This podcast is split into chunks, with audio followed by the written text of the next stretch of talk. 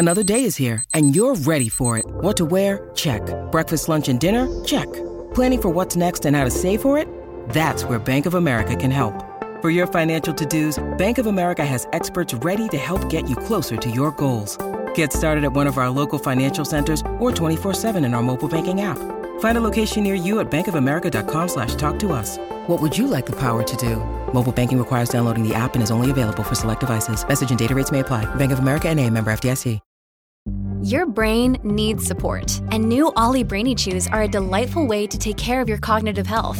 Made with scientifically backed ingredients like Thai ginger, L-theanine, and caffeine, Brainy Chews support healthy brain function and help you find your focus, stay chill, or get energized. Be kind to your mind and get these nootropic chews at olly.com. That's O-L-L-Y.com. These statements have not been evaluated by the Food and Drug Administration. This product is not intended to diagnose, treat, cure, or prevent any disease. This episode is supported by FX's Clipped, the scandalous story of the 2014 Clippers owner's racist remarks captured on tape and heard around the world. The series charts the tape's impact on a dysfunctional basketball organization striving to win against their reputation as the most cursed team in the league. Starring Laurence Fishburne, Jacki Weaver, Cleopatra Coleman, and Ed O'Neill. FX's Clipped, streaming June 4th, only on Hulu.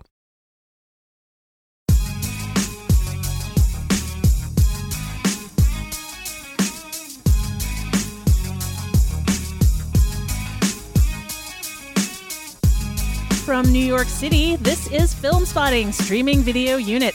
I'm Alison Willmore. And I'm Matt Singer. On this episode of Filmspotting SVU, we'll be talking about the British anthology series Inside Number 9. And then next week, we'll return with a whole new cast and new material to present a new variation on the same theme. Yeah, actually, we will not.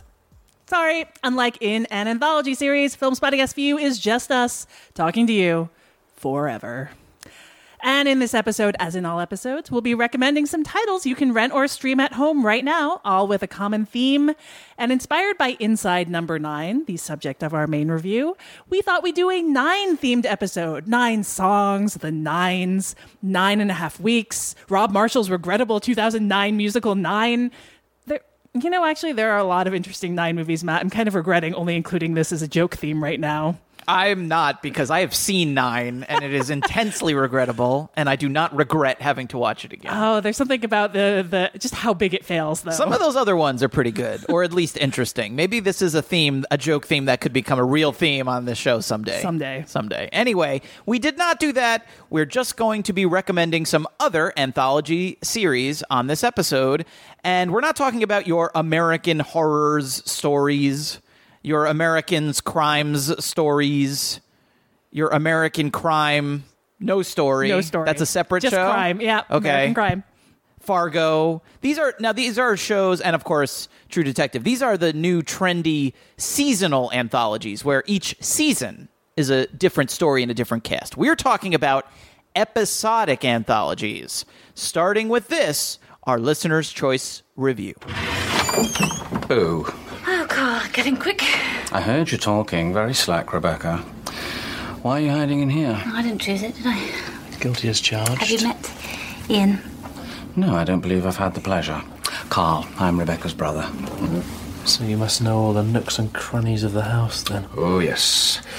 I spent most of my Christmases hiding in various cupboards, waiting for my bossy little sister to find me.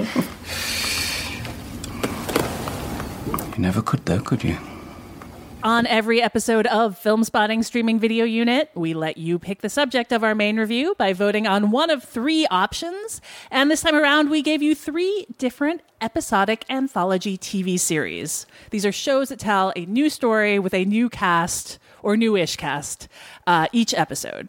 Your options were the British series Inside Number Nine, the first season of which is streaming on Hulu. Masters of Horror, which originally ran on Showtime, but which is now on Tubi TV. And Room 104, the Duplass Brothers created series currently running on HBO. And while Room 104 was in the lead up until Sunday, like the second to last day of the poll, Inside Number Nine co-creator Reece Shearsmith weighed in on Twitter at the last minute and rallied his fans to bring the show to a late-breaking but decided win. Yes. It was a twist ending worthy of an episode of Inside Number Nine. Yeah. in which each standalone episode is united by a location that is in some way the number nine. Uh, the series was created by Shearsmith and Steve Pemberton, who are also known as two of the creators of The League of Gentlemen. And while it has run for three seasons, with a fourth on the way, we'll only be talking about the first six episode season, since that's what's available in the US on Hulu. Uh, that does mean we aren't going to get to the 12 Days of Christine, which is in the second season, and was often held up in lists about the show as the best. Sorry. Every episode in this first season was written by Shearsmith and Pemberton and directed by David Kerr. But otherwise, uh, some are comedy, some are drama, some are closer to horror, and the locations vary from this kind of shabby apartment above some shops to a family's old mansion.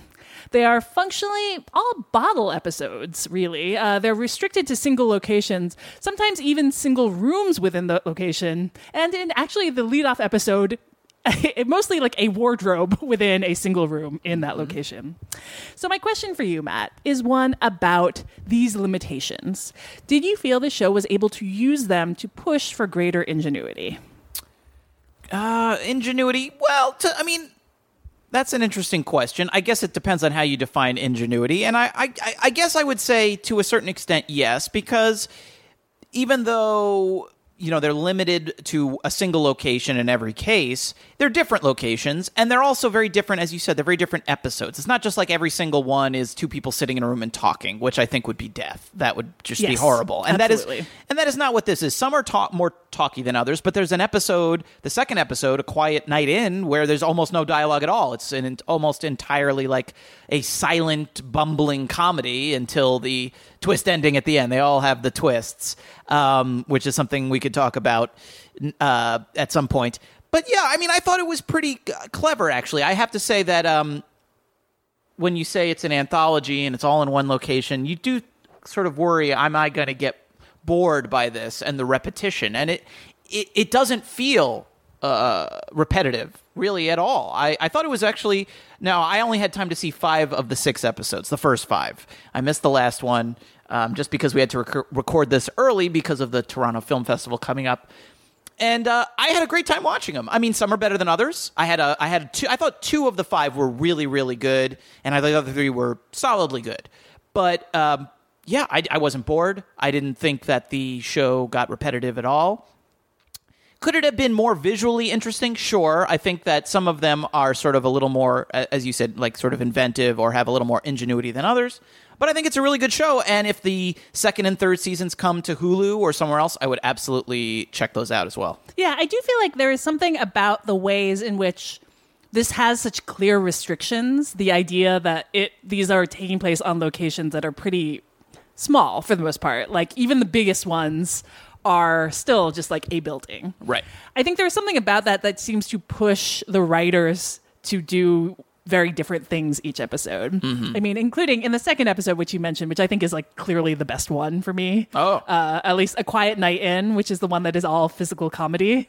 It's good, but that was not one of my two favorites. Um, Interesting. Yes. that was definitely my favorite. Uh, it it it feels almost like Tati. You know, it has this kind of like Definitely. Even the even the fact that it's in the modernist house. the modernist house, and and then it's these two burglars sneaking around while this couple is basically having a breakup. Right. Um, and it's just uh, all very clever. I think that clever is a lot of these feel very clever. Yes. Uh, that they maybe don't all feel like they have great emotional depth, but uh, certainly, at least in this first season, they all of them ma- managed to.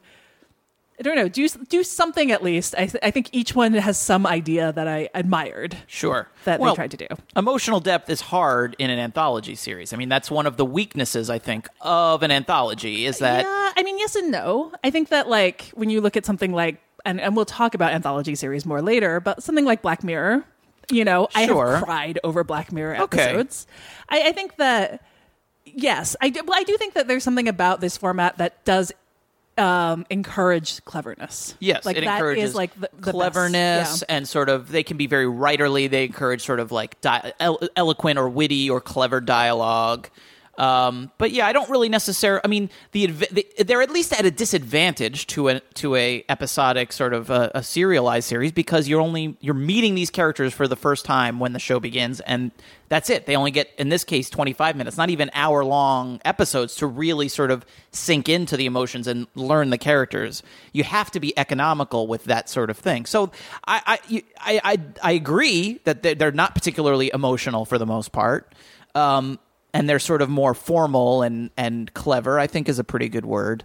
But I, I feel like within the constraints of the show, I think they do a pretty nice job. And and uh, they do have twists. It's it, I did sort of as we watched a lot uh, more anthology series. I did think it was odd that it almost seems like a rule now that sh- that anthology series have to have twists. I think that it's a throwback. You know, I think we we both watched some older anthology episodes and some newer ones, Sure. and I think that there is something about the form that, like Twilight Zone style, Obviously, you know, the seems to Twilight Zone- demand this like punchline kind of at the at the end Yes. to be like, "This wasn't what you thought." But I I- and I think it does speak to the enormous influence that that show has had. Is that like when you say anthology series, the first show everyone thinks about is the Twilight Zone, and it is almost as if now people cannot conceive of anthology series without twist endings. Now, having said that, some of the twists on this show are great. I loved some of the twists. Not, not all of them, but I but it is a little odd how so many of the shows now it's like I don't know. It almost would be more of a twist not to have a twist at this point with some of these yeah, shows. It almost it it's like it requires punctuation somehow. Yeah. Yeah. Well, I want to hear which ones are the ones that you thought worked the best. My absolute favorite one was the one was Last Gasp, which is about the celebrity who dies. Like he's a pop star, huge Mm. Yes. pop star, and he dies. At he's making a, like a make a wish. And um, he's helping the little girl who's dying blow up a balloon, and blowing up the balloon kills him. and this is the, just the, the brilliant part where I just uh, talk about clever. This is so clever, It's a very and I mean premise. it is a is a huge compliment. Is that he has died breathing into this balloon, which the girl now has, and he, the the balloon now contains the last breath of air, the dying breath of this huge pop star, like uh, like like a Timberlake, I guess it would be. We don't spend a lot of time with this guy, but that's how I envisioned it. And the parents of the kid and the sort of make a wish minder, and I guess what would be the assistant of the pop star, Yes. all are fighting over the balloon. What to do with it, how to sell it, how do they split up the proceeds? Because this is clearly worth thousands of dollars. And everything about that I thought was great. There is a twist ending. There's actually almost like two twists to this one. One I think was sort of, I, I thought was a little bit obvious, um, but both uh, great. And I just thought, you know, it wasn't too cute. It was just clever and just so smart. And and and it's about stuff too. It's about celebrity culture. It is about the sort of exploitation of these Make a Wish children, which you do see sometimes um, by people who want to use them to make themselves look better, perhaps in fulfilling these wishes. And just the sort of shallowness of these characters, which is sort of a theme throughout a lot of the episodes, is just kind of the awfulness of people. Yeah. Um, that was my favorite, and I also liked Tom and Jerry, which is the one. Uh, did you not? Was that not one of your I- favorites? I, did, I, I, I, liked it. I it wasn't one of my favorites. Yeah, I will say that. Those were the those were the two. Those yeah, the Tom two. and Jerry is the one. I like that we really we like different yes, favorites. very different ones. Uh, th- Tom and Jerry is about this one that's primarily about this guy who is a unhappy school teacher and he wants to be an author and uh, he sort of like fancies himself or at least admires uh, Bukowski and so one day this uh, homeless man who has found his wallet kind of returns it to him and that sort of uh, begins this process where the guy the the homeless man just basically won't leave and then begins to influence his life. It- that one is is very Twilight Zone. It to me. very even though it doesn't have a, sort of a sci a sci-fi premise at all. Just the sort of the there's almost something heightened and melodramatic about the premise where essentially they almost begin to switch roles. The homeless man's life improves. right, he like sucks the, He's the like respectable life yes. out of this Yeah, guy. he leeches his sort of respectable life out while sort of like extruding his homelessness onto uh, Tom, the, the the sort of upstanding guy who becomes a drunk and he loses his job and all that. And I just thought the like the formalness of that, the writing of it, the structure of it, it was it was sort of like a Serling esque premise and execution, but very well done in a way that I have. I, I felt like you know, like it could have been on a modern, and there have been modern Twilight Zone reboots. Like that one to me, you could have done as a Twilight Zone episode. It would have felt like this is a very solid episode of that. Yeah, I liked the understudy, uh, which was the the actor one that takes place all in a dressing room. Yes. and kind of. It is another one that I'm like, oh, this is very clever in that it is about Macbeth, like actors that perform Macbeth, Right. including an understudy for the role. And then it kind of echoes all these echoes of Macbeth. as it goes along I- in terms of scheming. Like, I, I mean, it is very much. It felt like an exercise, but I thought it was like a very well done exercise. yeah, you know, in that way. That one grew on me. I didn't love it at the beginning, but as it went on, and it, right as you said, it sort of it reveals the Macbethness of this the the for, like the the the, the main storyline. And again, that was another one where the twist I did not see coming, and and I liked that as well. So yeah, not one of my favorites, but another like very solid one. Yeah, and uh, we'll quickly mention the other two. Sardines, which is the first one, uh, is one that takes place entirely in a wardrobe uh, inside a house in which the people are playing this parlor game, Sardines, you know, Yes. which is like hide and seek, except when you find the person, you hide with them Correct. until everyone is smushed into this small area. And I actually, I mean, I liked this one as well. I think it's it's got the writing is very good. It's just about how all of these people hate each other. right. I thought that was the maybe it was just because I was I had no idea what to expect. I didn't really know there would be even twist endings, Yeah. anything really happen. That I thought was the weakest one, and uh, you know the ending again of that one is good, and it grabs you, and you say, "Oh, this is not quite what I thought it was."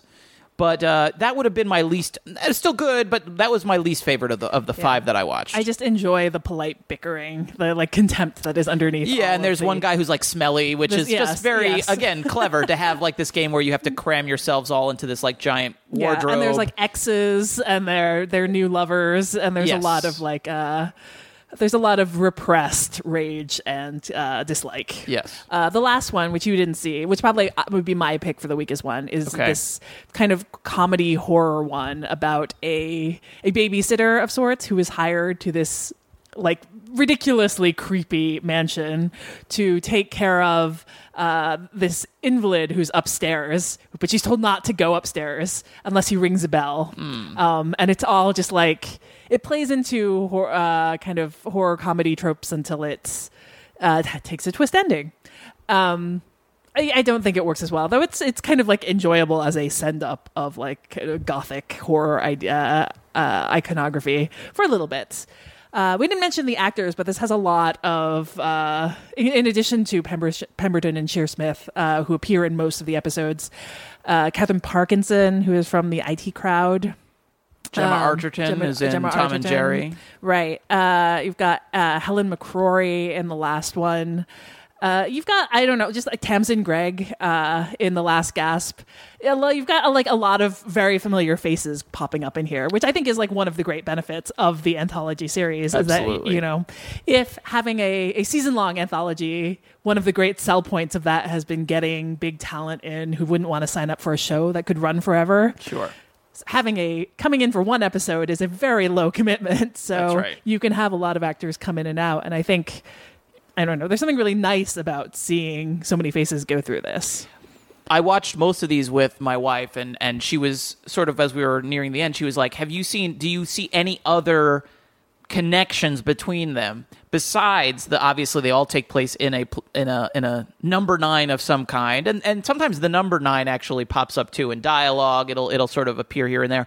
Did you see anything else that connected them? I thought it was an interesting question because I hadn't really thought about it. I wasn't really looking for connections. I thought the sort of general sort of worldview and the presentation of people throughout these uh, throughout these uh, episodes. Again, that they they felt sort of of a piece. I mean, they're all written by the same people, so I guess that makes sense. But they seem to, even though they're all in different worlds or with different casts, at least they do have a very sort of cohesive kind of worldview. I thought. yeah i mean it's a lot of people who are kind of grasping and greedy and like who kind Desperate. of desperate yeah reveal a selfishness as soon as there's an opportunity to better yourself right, And that to me is a very Rod Serling esque thing too. like a that- dark view of human nature Yeah, very cynical view of human nature, and that all, and, and also just like, and just a very not everything being black and white. Where a lot of these episodes, someone seems like they're the guilty party, and it's by the nature of twist. It's like in order to make that work, you have to have people who seem innocent who turn out to be guilty, and people who are guilty who turn out to be innocent, and vice versa.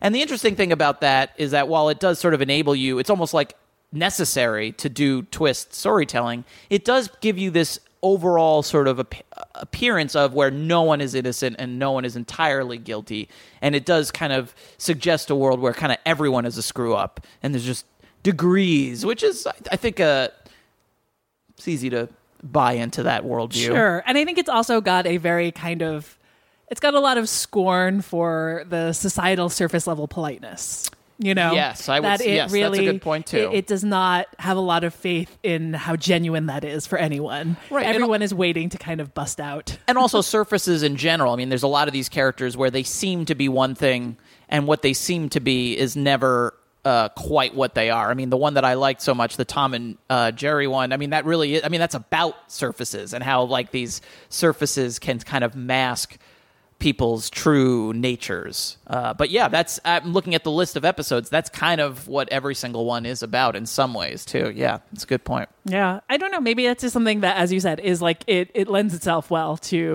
the the form. Yeah, I'm not sure what's coming first, whether it's the worldview and it's sort of aiding in the twist, or it's that if you're gonna tell, you're gonna write stories with twists, you have to surprise people Right. with motivations that you don't see coming. Well, we can talk about this in the next segment, but also I think that there is like an almost uh, a drive to alongside the twist is a drive to almost put like a moral on some of these stories. Oh, and yeah. I don't think that this that's necessarily true for Inside Number 9, but I do think it kind of comes with that, like that there's like almost a lesson to be taught to someone. yes, that's kind of almost uh, uh, uh, almost a punishment in a lot of these cases. Yeah, which again absolutely right. harkens back to uh, the Twilight Zone as well. Well, that is Inside Number Nine. We're both big fans and hoping that more seasons come to the US for streaming soon. But in the meantime, you can find this first season on Hulu.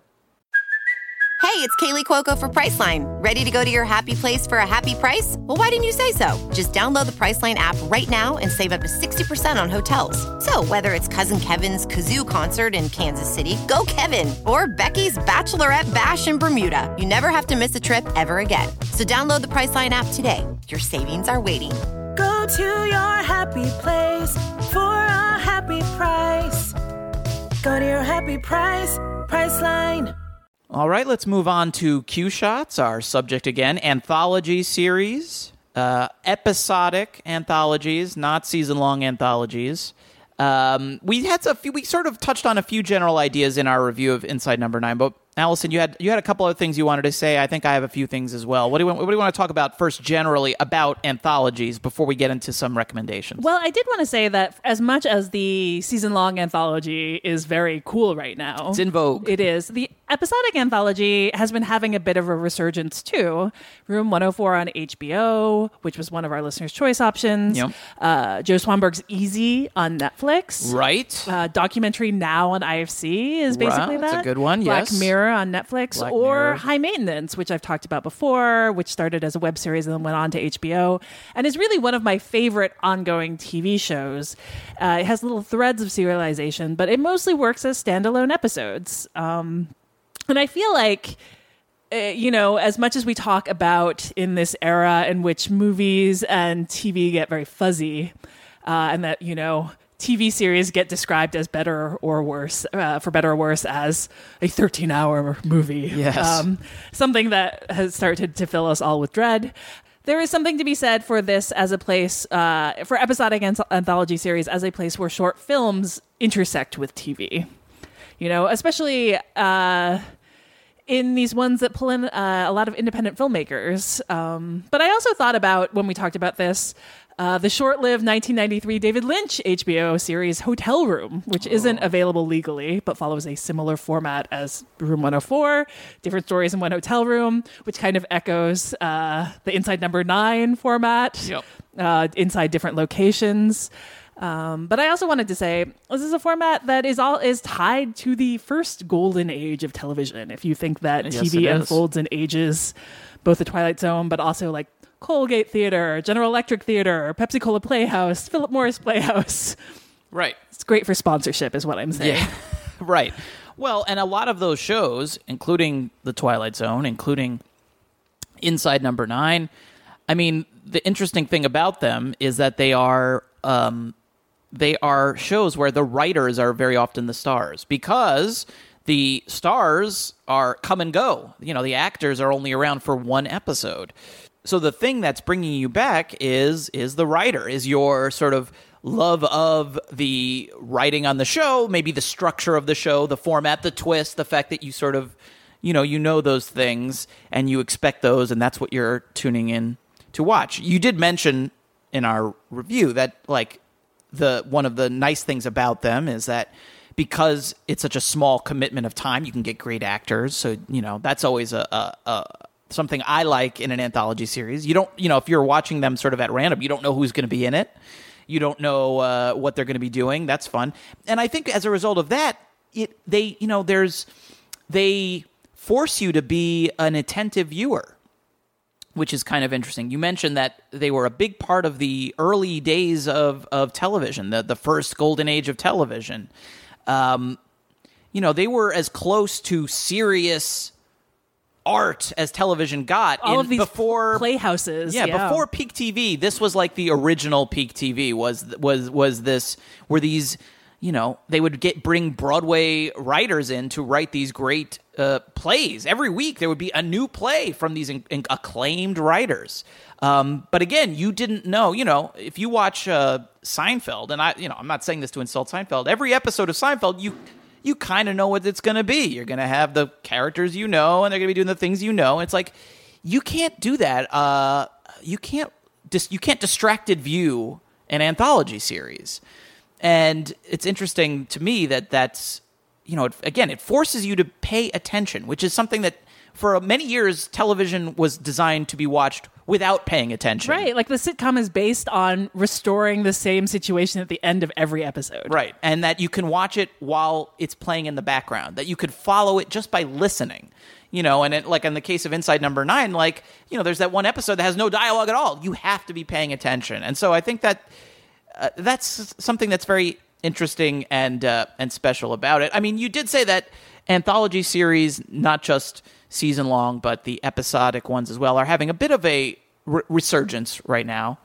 And I don't know if that's just because there's just so much content right now and you need to do something different. But it is interesting how, uh, I mean, the the main, sh- the most popular shows right now, the biggest shows, the one that gets, uh, it's that it's everything is about long form. You said I was going to say the exact same thing. How now television is, is almost expected to be a 13 hour movie, like that. This, you know, it harkens back to a much different era. You know, where the nice thing about these shows when they were airing in the 50s was you didn't have to if you missed one episode all right you don't miss anything if you come back the next week it's an all new cast it's an all new story so there's something uh, lovely about that as well the, the commitment while you have to pay attention for the 30 minutes or the hour you're watching the commitment is a little less intense which is kind of nice Yeah, you can sample it, um, which is the case of my first choice. Uh, I started off with one of those older titles and a, one of the kind of like definitive, I would say, ones in this in this genre. It's streaming on Hulu right now. Alfred Hitchcock Presents. Uh, the first four seasons of this series are on Hulu, but not all of them are complete. Notably, uh, none of the episodes that were written by Roald Dahl, which are some of the most acclaimed ones, are Huh. on there. He wrote uh, like a Lamb to Slaughter with Barbara Bel Geddes, which Yes, is like a very seen- famous one. yes, the most famous Uh, one. Or Man from the South, which Tarantino later tipped his hat to in his segment of Four Rooms. Speaking of um, anthology movies, in that case, uh, taking place in different rooms. Uh, that was the whole flicking the lighter, lighting the lighter multiple times in a row or bet versus chopping off a finger. Uh, there are still plenty of good ones, great ones really, to be found in the current streaming selection. And what's striking, I'd say, watching these is the quality of their visuals. You know, there's something about this format that that I think emphasizes the writing, as you've said. Uh, but I think in in a lot of Alfred Hitchcock presents, uh, they are really kind of like cleverly done visually. Uh, it definitely does not hurt that multiple episodes were directed by Hitchcock, who also provides introductions and epilogues for each one, setting up sponsored advertising in a way that warms my podcasting heart. Uh, there's one part where he says, "Crime does not pay." For that, you must have a sponsor. Good impression. Thank you. Very nice. Uh, you know, it's got the famous uh, opening theme song Sure. where it's got the kind of um, silhouette. silhouette of him that he walks Mhm. into. And, uh, you know, in a lot of these intros and closes, Hitchcock talks about the stories that you're about to see as if they were plays, uh, but they don't feel like plays at all. Uh, something like One More Mile to Go, which is one of the ones that Hitchcock directed, and which stars David Wayne as a man who murders his wife and then has this very tense, suspenseful ride uh, in which he is trying to discard the body. It starts off with a sequence that's entirely wordless. It's shot as if the camera were peeking in at the couple from outside the window as they have a tiff that escalates into deadly violence. Uh, and there's something that's very kind of experimental about that almost. Like this story starts off with no dialogue for a long stretch. Um, some of them have obvious morals, like Never Again, which stars Phyllis Thaxter as a recovering alcoholic who's prone to jealousy, and she wakes up with this horrible hangover and has to piece together what turned out to be a very, very bad night in flashback. Uh, but that one is also very psychologically complicated. It's not just like a teach you a lesson very special episode. Um, and that's also the case for the glass eye uh, which in which jessica tandy is a spinster who falls in love with a ventriloquist and she corresponds with him and eventually attempts to meet with him. And the twist is a startling one definitely but it's also just so terribly sad for both the characters. It doesn't feel like a lesson in any way uh, so there is this kind of uh, tension between the actual stories and then Hitchcock's insistence in putting them into context that these are tales with morals, which he says as much out loud. He often follows up the ends of each story with, and then so and so went to prison and paid for his or her crimes. Um, something that feels almost like very code like, you know, to be like, you may not see it on screen, but definitely this guy's going down for the crime. Uh, and yet, something like Revenge, even, the very first episode, uh, which Hitchcock directed, feels more just like this this effective, efficient fable, this punch in the gut. Um, that one stars Vera Miles as a, a former dancer who's recovering from a psychological breakdown, and Ralph Meeker is her husband. Uh, and he leaves her behind in their new home in this trailer in California uh, to go to work. And he comes back to find something very bad has happened. And that is a, a story that feels less neat and it feels more troubling the more you think about it. It actually, I think, defies it defies a moral, even though that's the the kind of context in which it's presented. So there, I don't know. There's a lot of really kind of interesting things in here, and a lot of great talent. Like John Cassavetes is in one of the the war- more well known ones. People from Hitchcock's movies. It's very primed for sampling. Uh, And so I would say give this a try, especially right now while we're still, if you're looking for things to stream and we're still in the quiet days of TV, uh, this is definitely one worth uh, picking up on Hulu and delving into.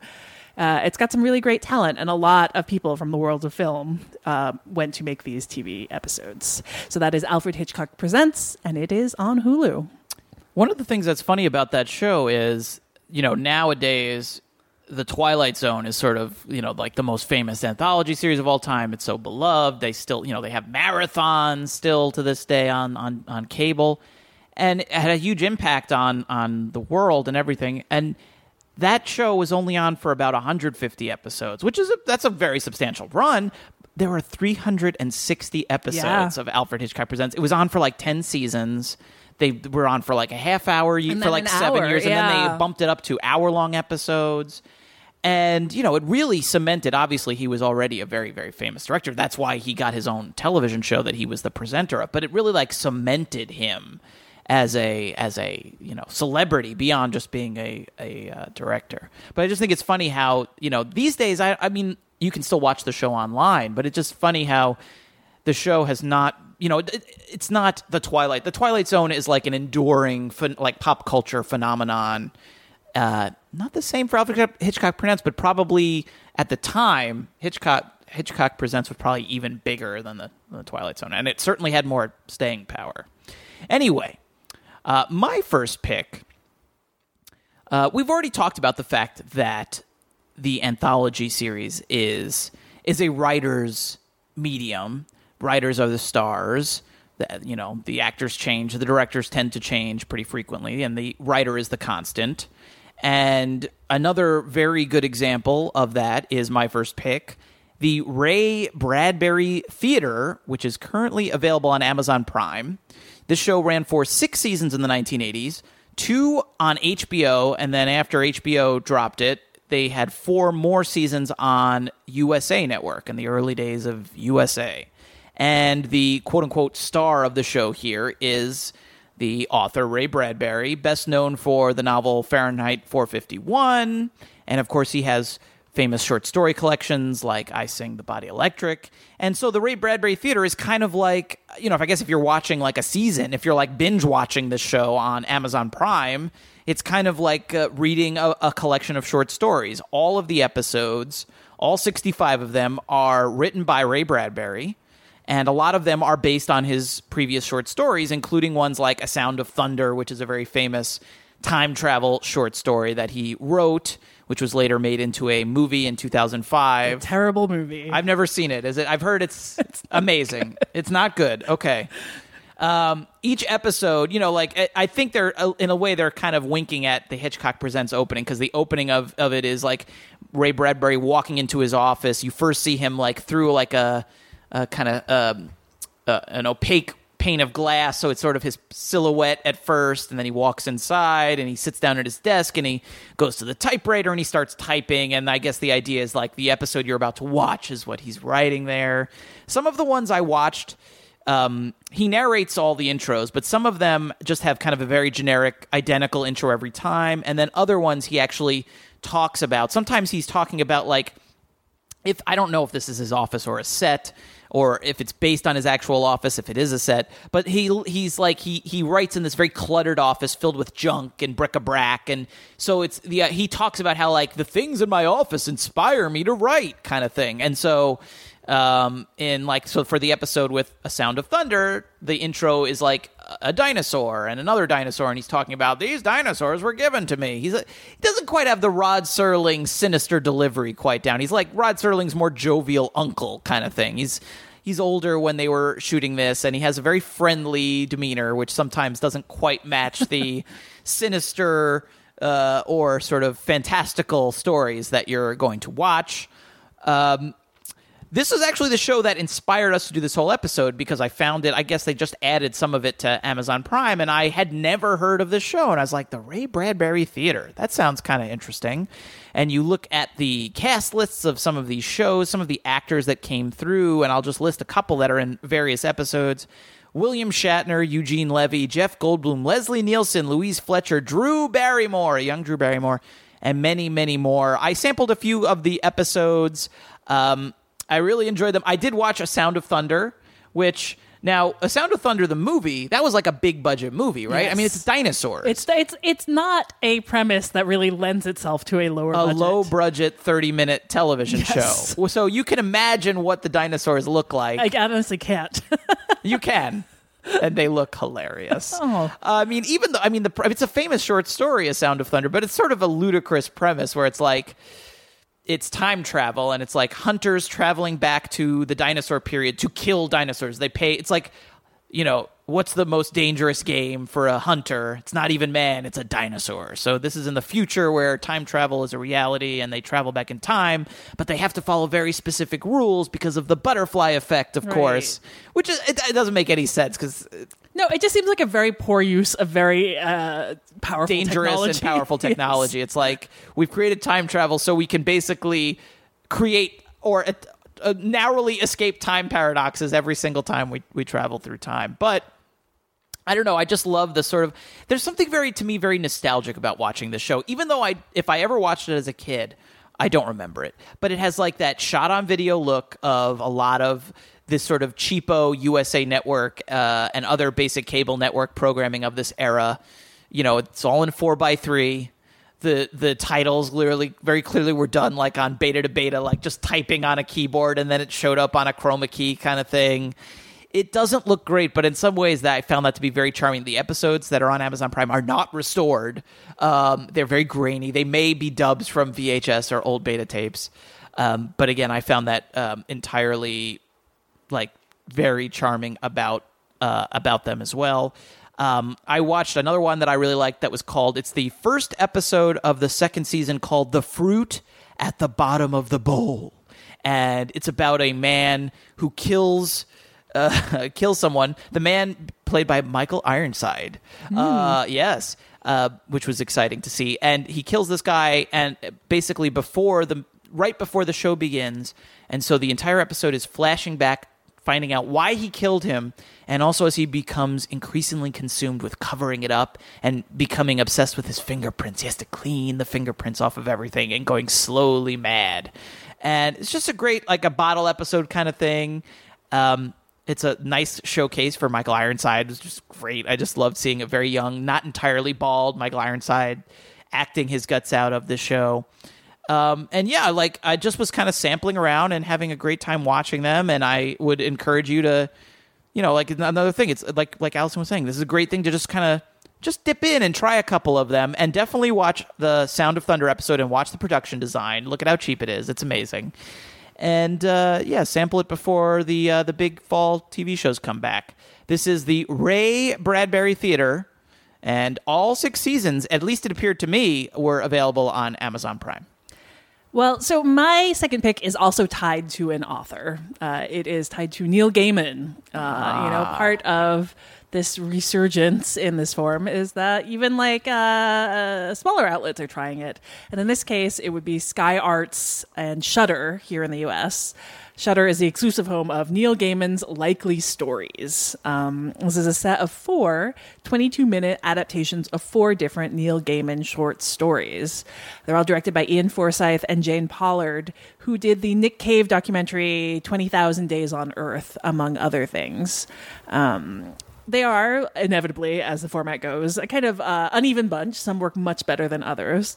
But what I found interesting about this kind of little endeavor is that they take on an, uh, a challenge that is almost like perverse in terms of filming something, which is that they are mostly stories about people telling stories. They are frames within frames, uh, which is not often the thing that you think of as the easiest to tackle when you're doing something visual. But in this case, I would say they mostly work. Um, it's it's got a set of actors, some of whom recur, playing different characters in different ones, but some of whom do not. Uh, Montserrat Lombard, uh, Monica Dolan, Paul Ritter. The most effective of the four, I would say, is the one called Feeders and Eaters in which a pregnant woman who's working the night shift at a cafe comes across an old friend who proceeds to tell her a very disturbing story about his relationship with his landlady. So you have the setup of this woman and like kind of these glimpses of her life like in in this this little snapshot of her arriving at this cafe and then this guy coming in and then flashbacks kind of built into returning to the cafe at night uh, and that's true also of Looking for the Girl, in which a famous photographer shares an off the record story uh, with a journalist interviewing him about how he got into the business. And it involves this woman he decides is his muse, who he swears appears again and again and again in these kind of softcore shoots uh, and is always forever 19, even as the time goes on. There's also Closing Time, uh, which is a spooky story told to strangers at a pub late at night. And Foreign Parts, which deals with a sexually transmitted disease that doesn't seem to have required any sex to be caught. It's probably the least successful of the bunch. Um, the, these stories do have uh, a tendency to fold in in the background or in a TV or in the radio playing interviews with Neil Gaiman, which I find extremely annoying.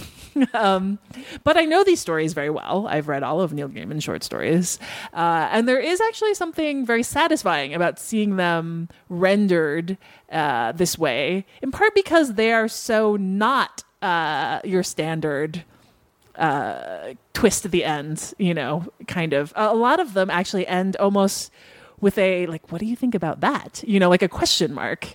They feel in part because of this framing a little off center like you're getting something that ha- is a secondhand story that's been passed down so that some of the details were lost but other ones have kind of come into focus and uh, I, I think there is something about that approach, particularly given everything we've talked about with the episodic anthology series and its tendencies towards the punchline, the moral, Yeah. the twist.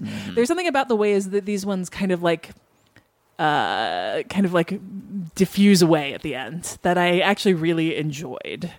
Uh, so if you have Shudder, those are worth a look. They go down very easy at 22 minutes each. Neil Gaiman's Likely Stories. All right, that's cool. I hadn't even heard about that show, so I'm gonna have to check that one out. My second pick, Alison can help me out on this one because I know she's seen, I think, all of it. She's probably seen more of it than I have at this point. Um, it did not win our listeners' choice poll because no one uh, affiliated with Room 104 tweeted about our poll and told people to vote in You it. should have really brought them in. It could have been a Duplass. Yeah, we should have uh, we should have gotten war. the, the Duplasses to get involved. We did not, um, but I decided to try the the show out anyway, and uh, I, I liked the stuff that I saw. It's Room 104. It's available now on HBO Go and HBO Now. The show is still ongoing week to week on HBO. I think the season is about half over right now.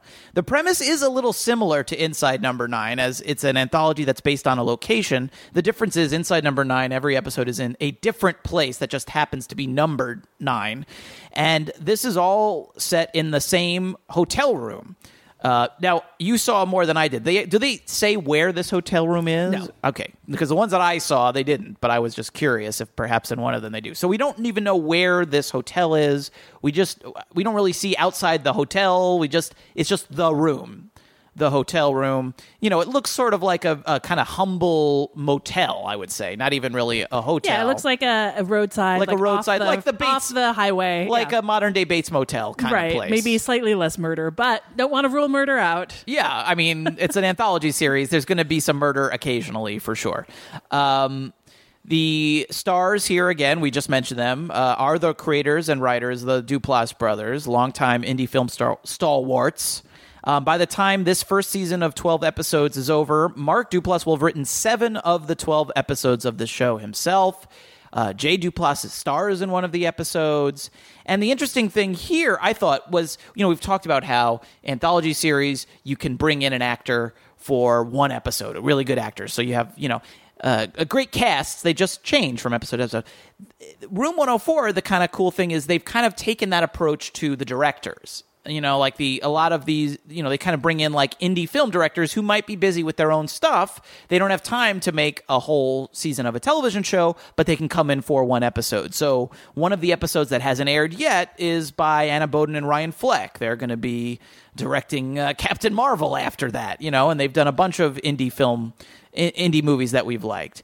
Uh, Patrick Brice, who's worked with Mark Duplass before, did an episode. Megan Griffiths did a couple. So Yong Kim did an episode. Chad Hartigan did an episode. So you've got a lot of talented people here beyond the Duplass brothers, and they're sort of limited by the hotel room and the setting, but there's a lot of leeway they have to work with. Um, did you have a favorite episode that you watched, Alison? I did. It's not one that you'd gotten to, Okay. actually, but I do feel like there's a pattern with this in my favorite episode of Inside Number Nine. Huh. Since my favorite episode, number six, Voyeurs, is also wordless, it is dialogue Ah. free. It is actually entirely told through dance. Wow. Yes, it's it's uh, directed by Dayna Hanson, who has also done, I think, uh, is a dancer and a choreographer, and has also done a film that has been told through dance that I had not seen.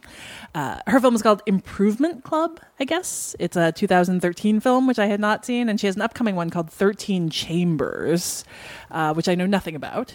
But I definitely was really just into the novelty of having Right. this story told. Uh, basically, this uh, uh, woman comes in to clean the room, and the items that are left behind remind her of her younger self, who then crawls out of bed, and they have this like dance routine together that is basically reminiscing on uh, where where they were and where they are now. Uh, it was really lovely.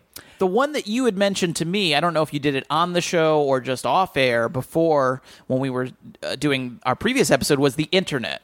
Episode five. So I watched that one first, and I really liked that one. Did you watch that one? I as did well? watch that one. Uh, I yeah, I I thought that it was nice. That was the one that was set in the nineties. Yes, it's in 1997. This guy is uh, basically he has a very important meeting with like a literary agent, but he left his laptop at home, and so he has to call his mother, his tech techno stupid mother, to email him uh, a copy of his novel and talk her through it. And uh, I have to be careful what I say here because my mother listens to my podcast. my mother uh, is not the most technically savvy person on the planet.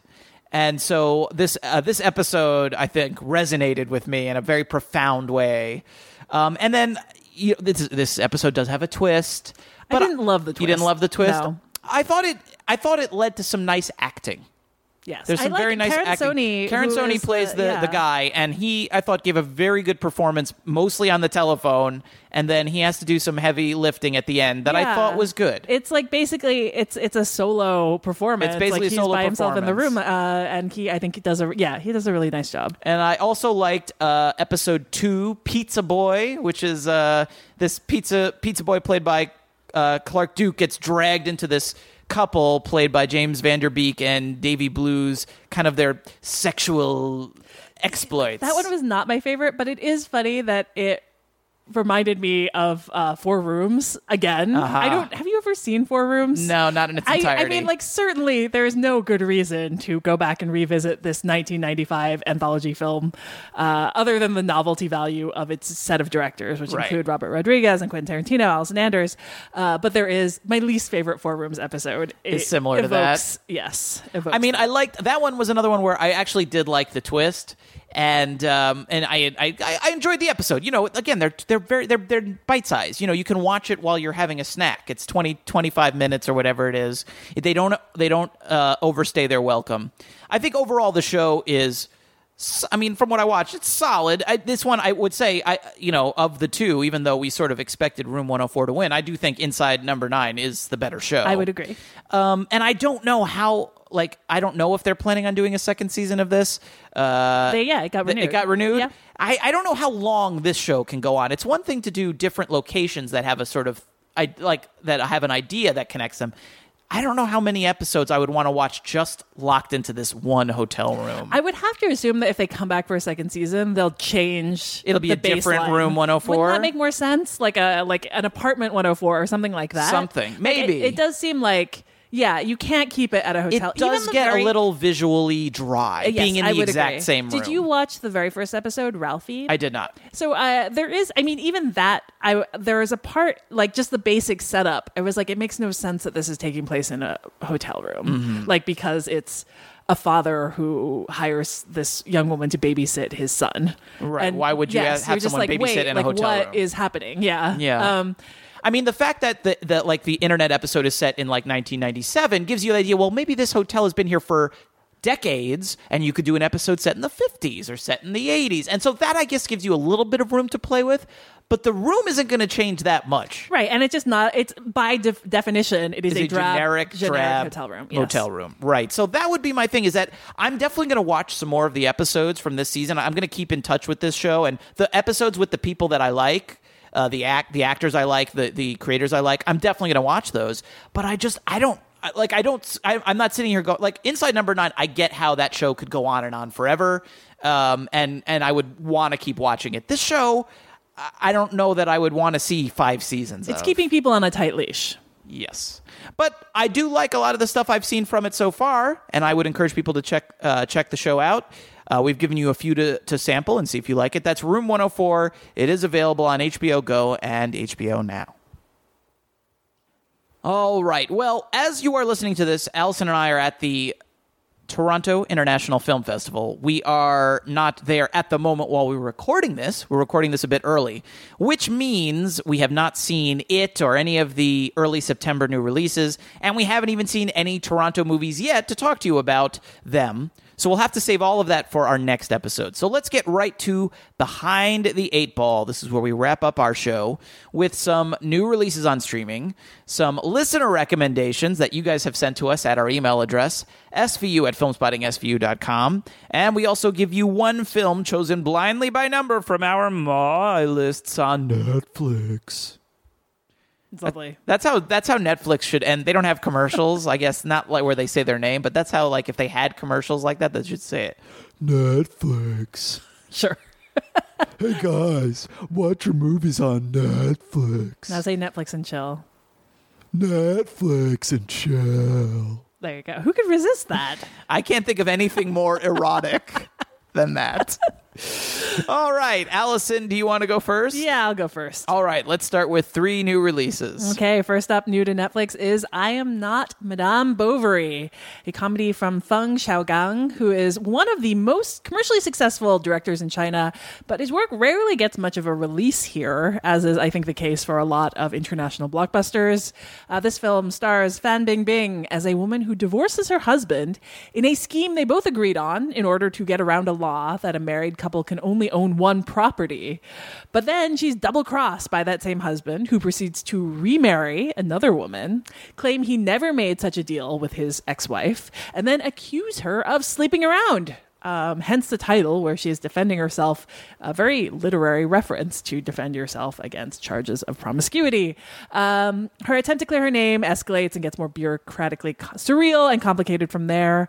Uh, that one is on Netflix, as is the B side, Elsa Dorfman's portrait photography. This is the most recent uh, documentary from Errol Morris. I would say a pretty minor one, if uh, kind of sweet and nice. It's made about his neighbor, Elsa Dorfman, who works in a format that is effectively dead at this point. I think there is only there's a finite uh, amount of film left that works in this format, which is large format instant Polaroid. Uh, which is like a, a, huge format that comes out like a Polaroid camera, um, which she uses to do these portraits of people and has for years and years. Uh, so the film is about her kind of going through her archives and talking about how she got into this and her technique. But it also becomes this ode to kind of ephemeral media and media changing. And so while it is about still photography, there is a part about it that speaks to conversations about film as well. And finally, new to Fandor is Kate Plays Christine, Robert Greene's doc about Christine Chubbuck, who is also the subject of the biopic Christine, in which she was played by Rebecca Hall. In this version, she's played by Kate Lyn Sheil, who spends the film preparing for the role as much as she ever does play it. Uh, her preparations becoming an exercise in investigating the life of this woman, who was a Florida newscaster who famously committed suicide live on air in 1974. And ultimately, the, the documentary becomes uh, a kind of interrogation of why you would make a movie about a woman like this in the first place. That is on Fandor.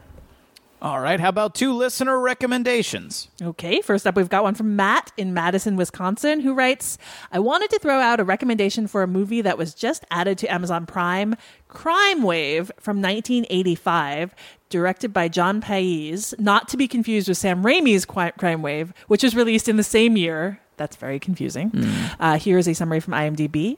A young screenwriter intent on making the greatest color crime movie ever can't seem to finish his script. He has a beginning and an end, but can't quite figure out the middle. The daughter of his landlord, excited to have a real movie person living nearby, tries to help by putting him in touch with a man who wants to collaborate on a script, the strange Dr. Jolly. There's a weird melding of various genre tropes and hammy, stilted characterization going on in Crime Wave that adds up to something unique and endearing, Matt writes.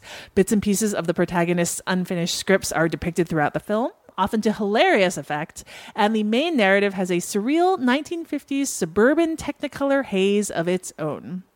Paizs would go on to direct several segments uh, for the Kids in the Hall television series and was an early contemporary of fellow Winnipeg native Guy Maddin. So that might give you some idea of the rather singular style and tone of Crime Wave. That is to say, it is deeply, delightfully Canadian.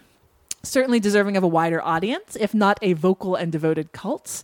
I'm glad that Crime Wave might reach more viewers now through Amazon Prime. And thanks as always for the thoughtful and fun discussions. Uh, thank you for that, Matt. I actually saw that pop up on Amazon Prime and had wondered if it was a Sam Raimi Crime Wave, and it mm. was not. And I had not heard of this one and was curious, and now I know. And I will add it to whatever my Amazon Prime my list equivalent is. And then we have one from Spencer from Delaware who writes I have a trilogy of films for my recommendation The Desert Trilogy by Tunisian filmmaker Nacer Khemir. Uh, they are Wanderers the, of the Desert from 1984, The Dove's Lost Necklace from 1991, and Bab'Aziz from 2006. They are thematically similar in tone and approach. Not much is ever explained, but they utilize poetic and traditional storytelling while showing off the sheer beauty of the North Sahara. They are simple films that highlight Tunisian culture. The Sahara is barren, empty, and endless, but Nacer makes it appear like mythic, massive, and beautiful. You guys have a serious lack of African films. Is absolutely true, Spencer. um, Fandor and Amazon and Kugali have multiple African films available to stream, and the Desert Trilogy is on Fandor to stream. Seriously, Fandor is the best place to get into African films. Uh, they're easier to find than you'd think. You just have to look. Thank you for that, Spencer. All right, and how about one film chosen blindly by number from your My List on Netflix? You gave me number 13. That is Desierto, uh, directorial debut of Jonas Cuaron, son of Alfonso and co-writer of Gravity.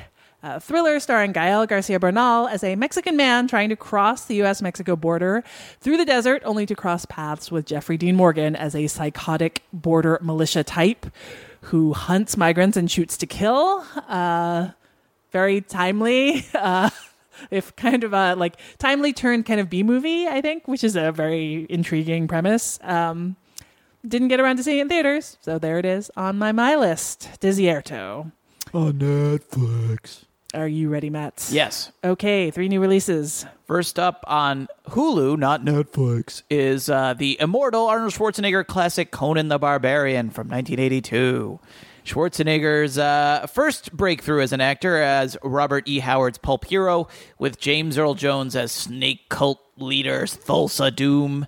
Directed by John Milius, written by Milius and. Do you know Alison? I do not know. Oliver Stone. It is one of the most bonkers macho movies ever made, and uh, you can, you can't watch it with the amazing Arnold Schwarzenegger John Milius commentary on Hulu. Unfortunately, that's really the only problem here. But you can still watch the movie. Conan the Barbarian available on Hulu. Next up, also on Hulu, I have Mad Hot Ballroom, a 2005 documentary about dance being used as an educational tool in New York City public schools. The film premiered at Sundance in 2005. It went on to become the year's second highest grossing documentary after a little film called March of the Penguins. Maybe it's because my wife is a teacher, but I'm always a sucker for these sorts of documentaries about schools and education and finding interesting new ways to connect with and teach kids um, with unconventional means. I always, I always love these kinds of documentaries. So that's Mad Hot Ballroom. That is available on Hulu. And finally, I wanted to note that this month on Filmstruck, which we have mentioned before, that's the new streaming service from Turner Classic Movies and the Criterion Collection, is doing this cool series called First Films. So uh, a bunch of films that are available this month are the first films of major directors. The movies you can watch uh, include Rob Reiner's This is Spinal Tap, Christopher Nolan's Following, Guillermo del Toro's Cronos, David Lynch's Eraserhead, Ridley Scott's The Duelists, Jane Campion's Sweetie, and many more. And I just thought this was cool. I like this approach to streaming, you know, very curatorial, uh, almost programming things the way you would a cable channel or a small film festival, a repertory house or something. I, I thought that was cool. I think we need more of that in the world of streaming where titles seem very arbitrary and just based on whatever rights I can get.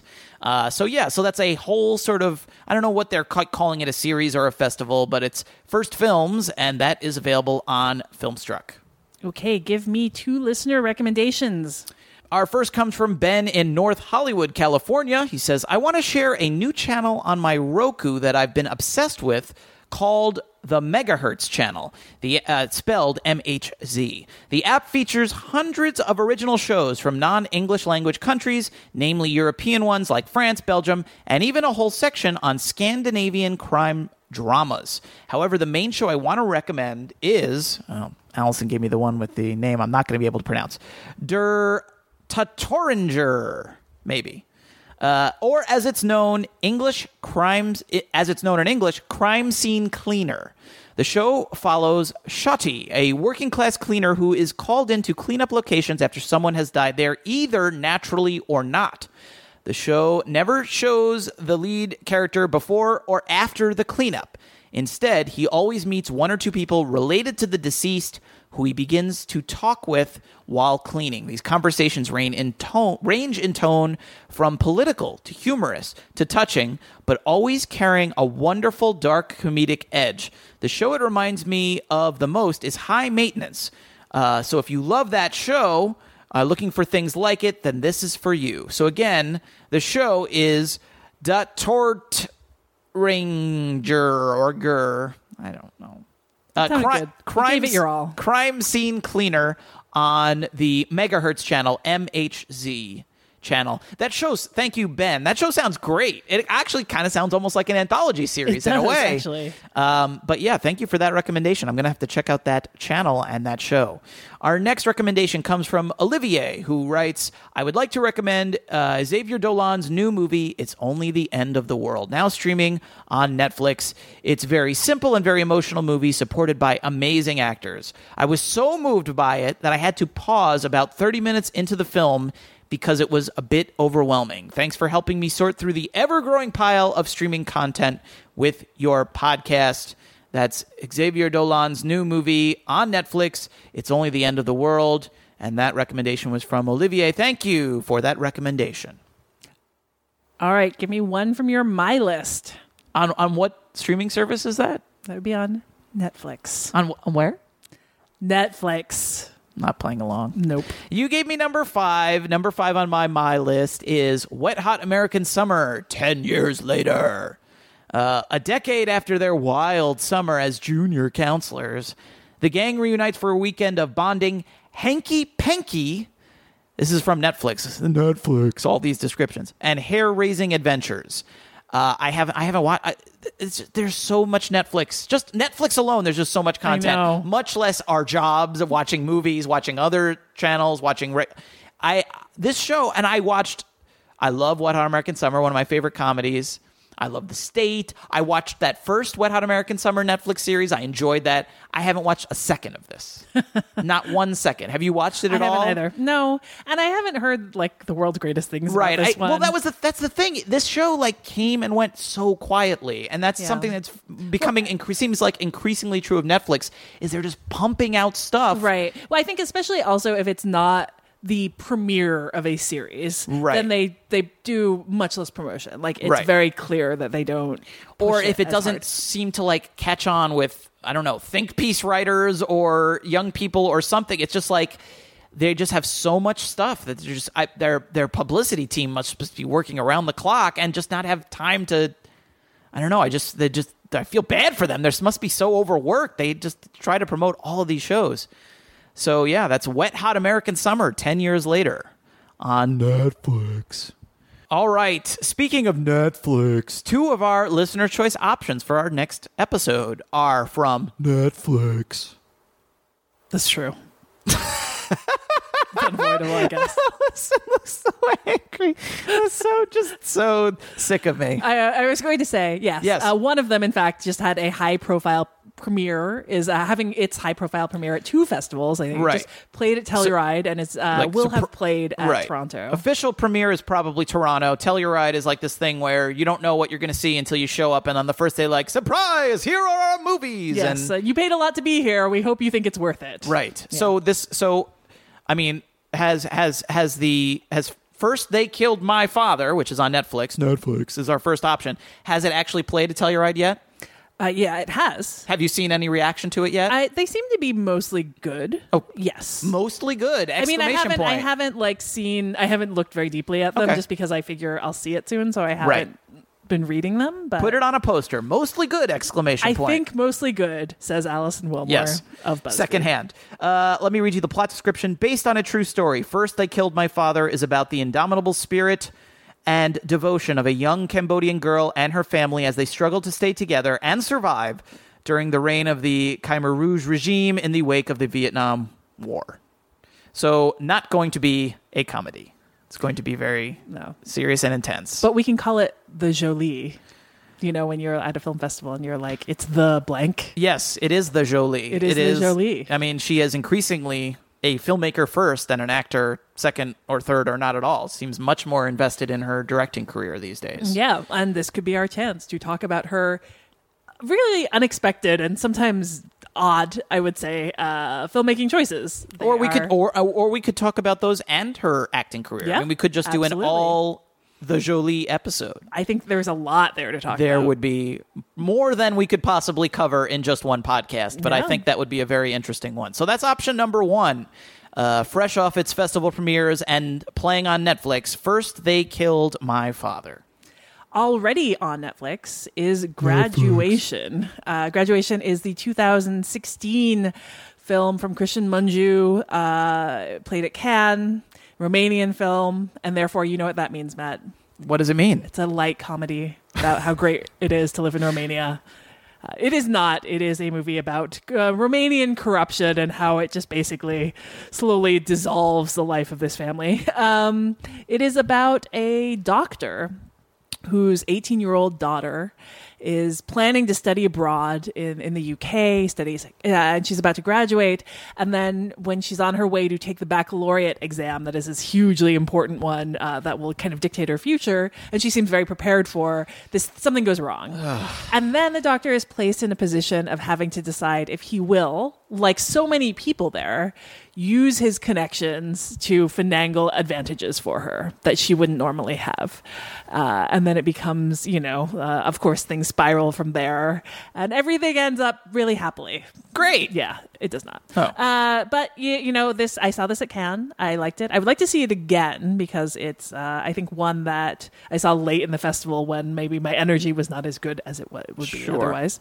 Uh, but it won. It shared the Mungiu shared the Best Director award there uh, with Olivier Assayas for Personal Shopper. So it got a lot of acclaim there, certainly from the jury. So that is your second pick. Maybe we can do an uplifting all Romanian, Wow. an all Romanian uh, You know, we I don't no think we- matter what the option is here, it's going to be a really lighthearted episode. Yeah, well, I will say I don't think we've we we haven't talked a lot for all that. Like Romanian New Wave is like one of the major you know international film movements on the festival circuit. I don't think we've talked about Romanian films ever here, have we? I mean, we Or might have recommended in- one or two yeah, here or there. It, it certainly hasn't Yeah. been a theme. Yeah, and I think that you know there are a lot of like really good films out there There that are. have kind of fallen in this, and I don't think they are as much as I joke about this. They're not all totally miserablist. Not uh, all, They're often most. they often deal with dark themes, but they often also have like a really dark sense of humor. Yes, that is true. They are also often incredibly long. Yes. It's going to be Long Sit, the podcast. Sometimes you got to sit, Matt. Sometimes you got to sit. So that's your second pick. Uh, option graduation on, On? Netflix. On Netflix. On? Netflix. On? Netflix. I can't believe what I have to work with here. This is outrageous. Just wait until Netflix hears this. They're really going to want to sponsor this podcast. It's like it's ever been any danger. Yeah. All right. Option number three, another very interesting recent film here. It is available for rent, not on Netflix. It is the film Manifesto, directed by Julian Rosefeldt and starring Cate Blanchett. Cate Blanchett, Cate Blanchett, Cate Blanchett, Cate Blanchett. She plays, uh, I believe, is it 13 different parts? It's 12 or 13. It's at least a dozen. Uh, I'll read you the plot description plot description. Manifesto pays homage to the moving tradition and literary beauty of artistic manifestos, ultimately questioning the role of the artist in society today. Performing these new manifestos as a contemporary call to action while inhabiting, here we go, 13 different personas, Academy Award winner Cate Blanchett imbues new dramatic life into both famous and lesser known words in unexpected contexts. So this I think actually began as like a museum piece. It was projected An installation. in an installation, like 13 different screens, Cate Blanchett doing all these uh, uh, different monologues, basically, these manifestos. And so this is a film version. It premiered at Sundance earlier this year. This takes that and sort of turns it into a a uh, digestible in a single sitting film. I didn't actually see it at Sundance. I missed it, but my colleague uh, Oliver saw it and really liked it. Have you seen it? I haven't seen it. Okay. So this is one that we've had sort of recommended to us that we just missed, fell through the cracks. But this would give us a, a chance to uh, to to cover it. Well, we, we could do Cate Blanchett, We could. We could do actors playing different roles in the same movie. right? We could. That's a that's a great possible theme. We could also do like. You know, I I don't, I don't think Cate Blanchett's character is famous artist necessarily, but we could do sort of like art or like art on screen, famous artists or different art movements. Or when artists direct. when artists direct. That's another. So there's a lot. There's a lot of this might have. Yeah, it might even have the most of all three in terms of theme possibilities. So we got lots to choose from there. That is option number three. Uh, Manifesto. It is available for rent. Okay, so which of these movies should we review on the next episode of Filmspotting Streaming Video Units? You tell us. You can send your pick to SVU at filmspottingsvu.com or you can enter in the poll at the bottom of the page at filmspottingsvu.com. Your vote must be received by Monday, September 18th at noon. And after that, we'll announce the winner on Twitter at our Twitter account, FilmspottingSVU, and on our Facebook, which is facebook.com slash FilmspottingSVU. And then you'll have all that week to watch the film and then join us for our conversation on the next episode, which will come out around Tuesday, September 26th. FilmspottingSVU.com is also where you can find our show archive, as well as a list of direct links to all the movies we discuss on the show, and in this case, television shows. The Filmspotting SVU remix theme song is by Vince Vandal. You can listen to more of Vince's work at vincevandal.bandcamp.com. We will be back in two weeks with more movie and probably some TV recommendations as well, and the movie review you pick. But in the meantime, follow us on Twitter at Alison Willmore and at Matt Singer. And you can follow the show at Filmspotting SVU. That's where we announce the winner of each show's listener's choice and where we share more streaming suggestions, both from you, the SVU listeners, and from ourselves. For Filmspotting SVU, I'm Matt Singer. And I'm Alison Willmore. Thanks for listening.